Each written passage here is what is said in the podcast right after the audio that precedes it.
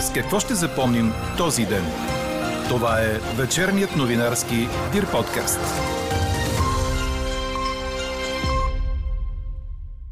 С това, че Висшият съдебен съвет отхвърли искането за освобождаване на главния прокурор Иван Гешев. След часове спорове в парламента, комисия за Росенец ще има. За да не се изхвърлят ваксини на AstraZeneca с изтичащ срок, страната ни ги дарява на Бутан. Новата идея, в която членове на служебния кабинет ще общуват на живо с граждани във Фейсбук от утре сутрин, няма да повиши доверието на хората във властта. Какво още каза експертът по политически пиар Нидал Алгафари, чуйте в подкаст новините. Говори Дирбеге. Добър вечер, аз съм Елза Тодорова. Чуйте подкаст новините от деня на 22 юли. През нощта ще бъде ясно с повече облаци над северна България. Ще остане без валежи. Утре сутрин температурите ще са от около 14 до 20 градуса. През деня ще има незначителна купеста облачност, но ще остане без валежи. Дневните температури ще са от 28 до 33 градуса. Ще духа слаб в югоисточните райони до умерен североисточен вятър. Такава е прогнозата на синоптика на Дир подкаст Иво Некитов. Инициативата на служебното правителство да разговаря от утре сутрин с хората на живо във Фейсбук е интересна, но много закъсняла, като се има предвид, че им остава още седмица управление. Освен това, говоренето с народа не става през социалната мрежа, а през техните представители в лицето на медиите. Коментарът направи експертът по политически пиар Нидал Алгафари. По думите му, новият начин за комуникация няма да повиши доверието на гражданите във властта и няма да продължи дълго. На българина в момента му е дошло до гуша от всякакъв вид приказки, изказвания, как всички искат да работят за народа, как искат да работят за благото, за добруването, но това са само едни приказки и след това дела няма.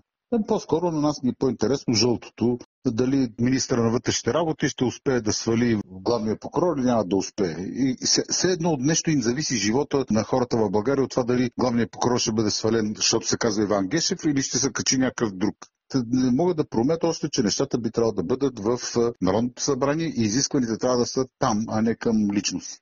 Още от коментара на Нидал Алгафари, както и резултата от гласуването в днешната ни анкета. Ще си говорите ли с министър, ако той е във Фейсбук? Очаквайте в края на подкаст новините.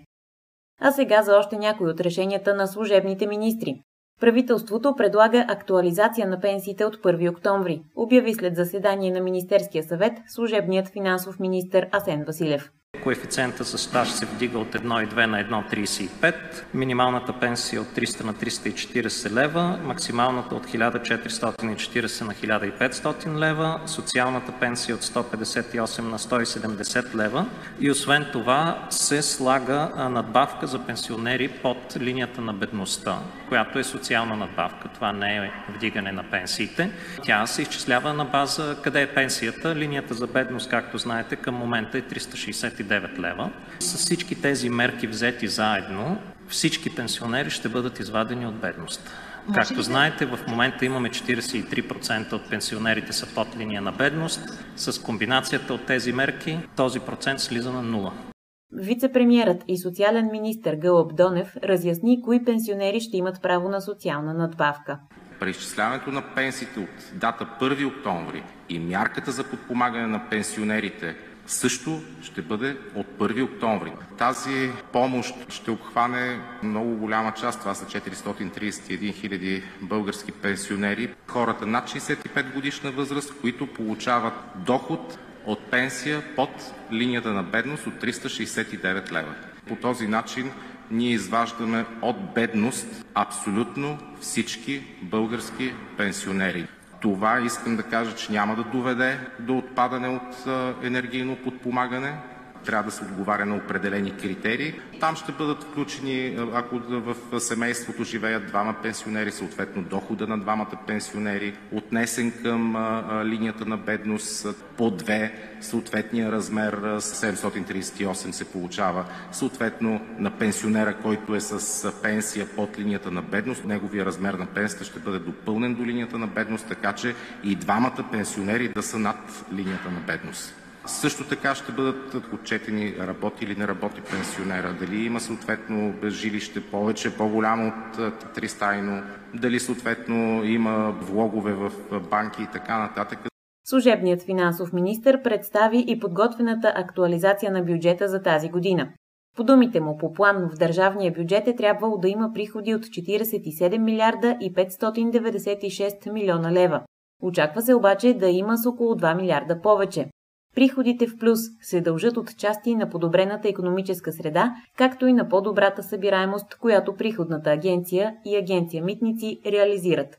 А новата бюджетна рамка залага на сценарии, при който през есента и зимата се налагат нови ограничителни мерки заради пандемията, обясни Асен Василев. Новите народни избраници създадоха комисия, която да провери фактите и обстоятелствата при използването на сълзотворен газ, употребата на сила и помощни средства от МВР, извършени на 10 юли и 2 септември миналата година срещу протестиращи граждани. В работата на комисията ще влиза и разследване дали е имало подслушване и следене на протестиращи, опозиционни лидери и членове на политически партии от опозицията. Председател на комисията ще е адвокат Николай Хаджигенов от Изправи се БГ Ние идваме. Негов заместник ще е професор Николай Радулов от Има такъв народ. Всяка партия ще има по двама членове в комисията, с изключение на ГЕРБ, които предложиха Младен Маринов, но с гласуване предложението бе отхвърлено. Депутатите създадоха и временна анкетна комисия за парк Росенец по искане на Демократична България. Нейн председател ще бъде депутатът Калян Янков от коалицията. В рамките на три месеца комисията трябва да установи каква е била работата на контролните органи по констатираните нарушения там през лятото на миналата година и дали са били законосъобразни действията на МВР тогава. Иначе, утре държавният глава Румен Радев кани ръководствата на всички партии в парламента на консултации, преди да връчи първия мандат за съставяне на правителство на има такъв народ. А от партията на Слави Трифонов поканиха в събота на разговори за съставяне на кабинет всички парламентарни групи без тази на ГЕРБ. Предложението на служебния правосъден министр Янаки Стоилов за предсрочно освобождаване на главния прокурор Иван Гешев беше отхвърлено от пленума на членовете на Висшия съдебен съвет. Самият обвинител номер едно заяви по време на продължилото няколко часа заседание. Аз няма да се тръгна, защото уважавам институцията Висш съдебен съвет. Естествено, няма да участвам в съответните гласувания, ако се проведат такива. Обсъждаме едно бланкетно предложение на министра на правосъдието, което трябва да бъде попълнено по същество от изложението, както го нареках, на министра на вътрешните работи. Бих нарекал това изложение на господин Рашков едно правно нищо. Окончателното решение за отстраняване на главния прокурор може да бъде взето от държавния глава. Самото заседание протече на фона на протести пред сградата на Висшия съдебен съвет с искане за оставката на Гешев. Междувременно служители на Агенцията за държавна финансова инспекция влязоха в бюрото по защита на свидетели към главния прокурор. По информация на БНТ се проверяват документи за разходи по дейността на бюрото. Структурата, която основно трябва да се грижи за защита на свидетели, придоби по-голяма известност, след като през март конституционните съдии бяха сезирани от президента Румен Радев, според когото текстовете в закона за съдебната власт, даващи и полицейски правомощия, са противоконституционни. Това пък стана по-малко от година, след като служители на Бюрото по защита влязоха в президентството, за да търсят документи във връзка с разследването срещу секретаря на държавния глава Пламен Озунов. Какво не се случи днес? Ще продължат ли или не протестите на медиците от Пирогов, не стана съвсем ясно днес. Първоначално бе обявено, че спират, след като ръководството на спешната болница се срещна вчера с служебния здравен министр Стойчо Кацаров. Двете страни съжалявали за разменените нелицеприятни реплики, довели до напрежението през последните дни и се обединили около факта, че е необходима здравна реформа, с която да се намали възможността в бъдеще да има подобни недоразумения. Установените административни нарушения от здравната каса все пак ще бъдат разгледани от компетентните органи, но от ръководството на ресорното министерство декларират, че продължават да имат доверие към лекарите и медицинския персонал на Пирогов. Това обаче били решения на ръководството, с което някои медици не са съгласни. Затова обявеният им преди два дни протест пред президентството тази вечер ще се състои, съобщи 24 часа. Иначе отстраненият наскоро директор Асен Балтов е в стабилно състояние и лечението му след хипертоничната криза от сряда продължава в интензивното отделение на кардиологията в Пирогов. Заместник министърът на регионалното развитие и благоустройството Тодор Атанасов е бил освободен от поста си, съобщава БНР. Смята се, че той е препоръчал за поста председател на Агенция Пътна инфраструктура инженер Апостол Минчев, който беше уволнен във вторник. Припомням ви, че Минчев беше освободен, защото е спрял финансирането на пътни ремонти в страната. За да не бъдат унищожавани вакцини срещу COVID-19, България дарява на Бутан 172 500 дози от вакцината на AstraZeneca. Това става с решение на Министерския съвет, след като Европейската комисия позволи на страните членки да даряват вакцини на трети страни, вместо да ги унищожават заради изтичащ срок. Димитър Желясков, познат като Мити Очите, излиза от затвора и ще бъде под домашен арест. Ще носи и електронна гривна, реши апелативният специализиран наказателен съд. Желясков е обвинен за ръководене на престъпна група за изнудване, принуда чрез заплахи, палежи и разпространение на наркотици. Той беше арестуван в Турция през 2018 година и след това екстрадиран у нас. Четири години по-късно решението на съда за пускането му под домашен арест е окончателно. Четете още в Дирбеге. Гвинейският олимпийски комитет официално обяви, че се отказва от участието на своята делегация на игрите в Токио, предаде Корнер. Причината не е политически бойкот или допинг наказание, а притеснение от коронавируса. Местните шефове на спорта са преценили, че няма никакъв смисъл да излагат петимата си олимпийци на опасност от заразяване с вируса в Токио. Действията им са напълно подкрепени от правителството, като с официално писмо до Международния олимпийски комитет гвинейците съобщиха своето решение. Това е втората страна, която отказва участие на Олимпиадата заради вируса след Северна Корея. Гвинея трябваше да е с една от най-скромните делегации в Токио, състояща се от едва петима спортисти в четири дисциплини. Чухте вечерния новинарски Дир подкаст. Подробно по темите в подкаста четете в Дирбеге. Какво ни впечатли преди малко?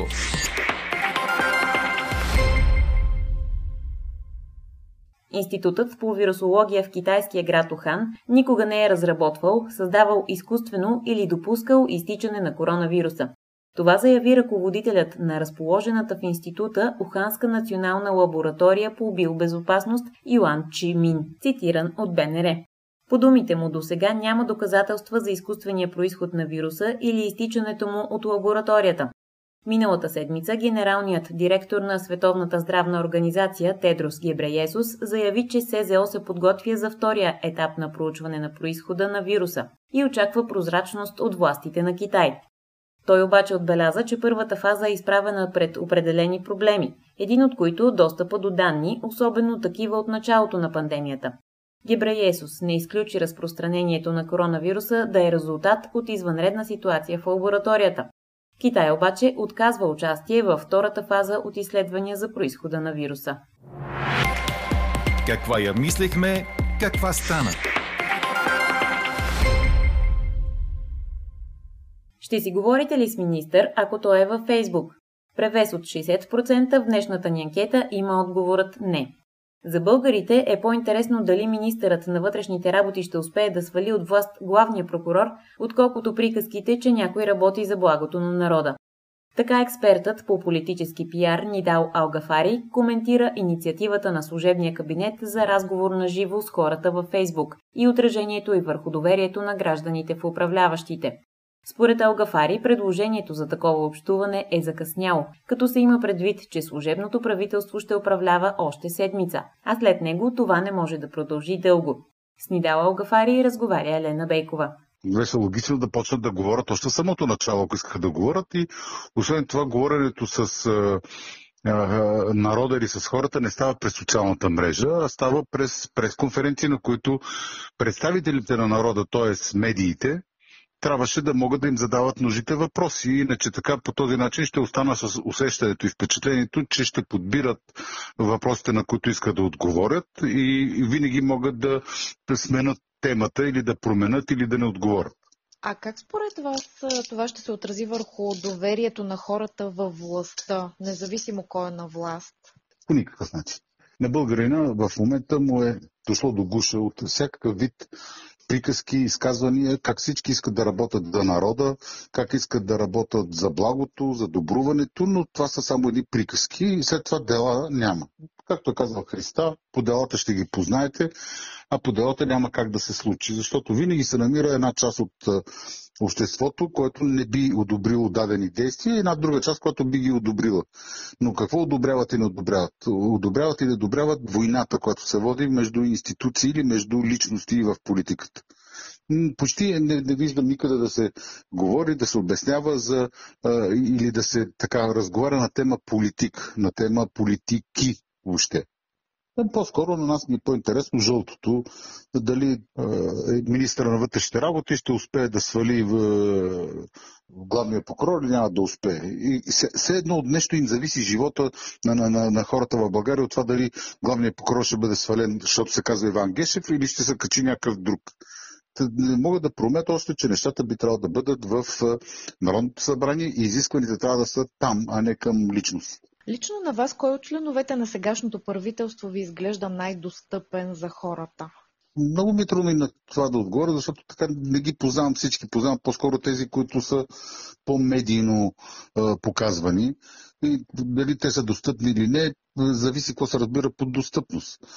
Под достъпност аз го разбирам така както правят някои министри в някои държави, когато отиваш на работа, отиваш с колело, отиваш с метрото, отиваш с а, а, транспорт. А, там имаш някаква възможност да усетиш, че те са близки до хората. Другото са такива акции, които се правят с цел да се покажат. Например, както беше с служебният министър-председател, като тръгна от кабинета си, дойде пеша до новото събрание. Виждате, че на този тротуар нямаше жива душа. Ограден от бодигардове и от негови така хора. Другите преминаваха от другата страна, явно хората, и той си вървеше почти необезпокояван. Това не е начина. Виждали сме снимки как примерно принцесата на, не знам коя държавите беше, дали не беше в Дания или къде, Белгия или вече, за съжаление, не си спомням, как си води двете деца на детска градина на колело и ги е поставила отпред и ги вози. Това е нещо. Така че много трудно да се определи кой от тези хора би могъл да контактува добре с хората, защото контакта през социалните мрежи не става. Контакта с това да се правиш на, на един от народа, като ти опразват улицата, за да минаваш е съвсем друго. Съвсем трето е, когато направиш нещо, което е така по-достъпно до хората по-биха го усетили в личен план. А според вас каква е вероятността правителството, което ще излъчат от има такъв народ, да продължи тази инициатива на служебното правителство, т.е. говорене през Фейсбук, но двустранно, не едностранно? Това не може да продължи дълго. Просто хората имат нужда от съвсем други действия вече. Нагледахме се на всякакви варианти. Нагледахме се на това как се говори през Фейсбук, нагледахме се на това как се говори през Твитър, нагледахме се как даже се издават и едва ли не закони, като в Штатите, едва ли не през Твитър. Това е, беше някакъв период от време, който хората го приемаха като екзотик. В България в момента имат нужда от съвсем друг вид общуване и не е този начин. Много ми се иска, например, ако наистина имат желание, който да бъде президент, министър-председател, да излиза примерно всеки месец да си прави някакъв отчет или да прави една по-голяма да, да сбирка от журналисти, които да могат да му задават въпроси без да се крие на свободен разговор. Това всеки път го обещават, ние ще бъдем открити и прозрачни и с това се приключва. Така приключва днешната ни анкета. Новата тема очаквайте утре сутрин точно в 8. Приятна вечер! Слушайте още, гледайте повече и четете всичко в Дирбеге.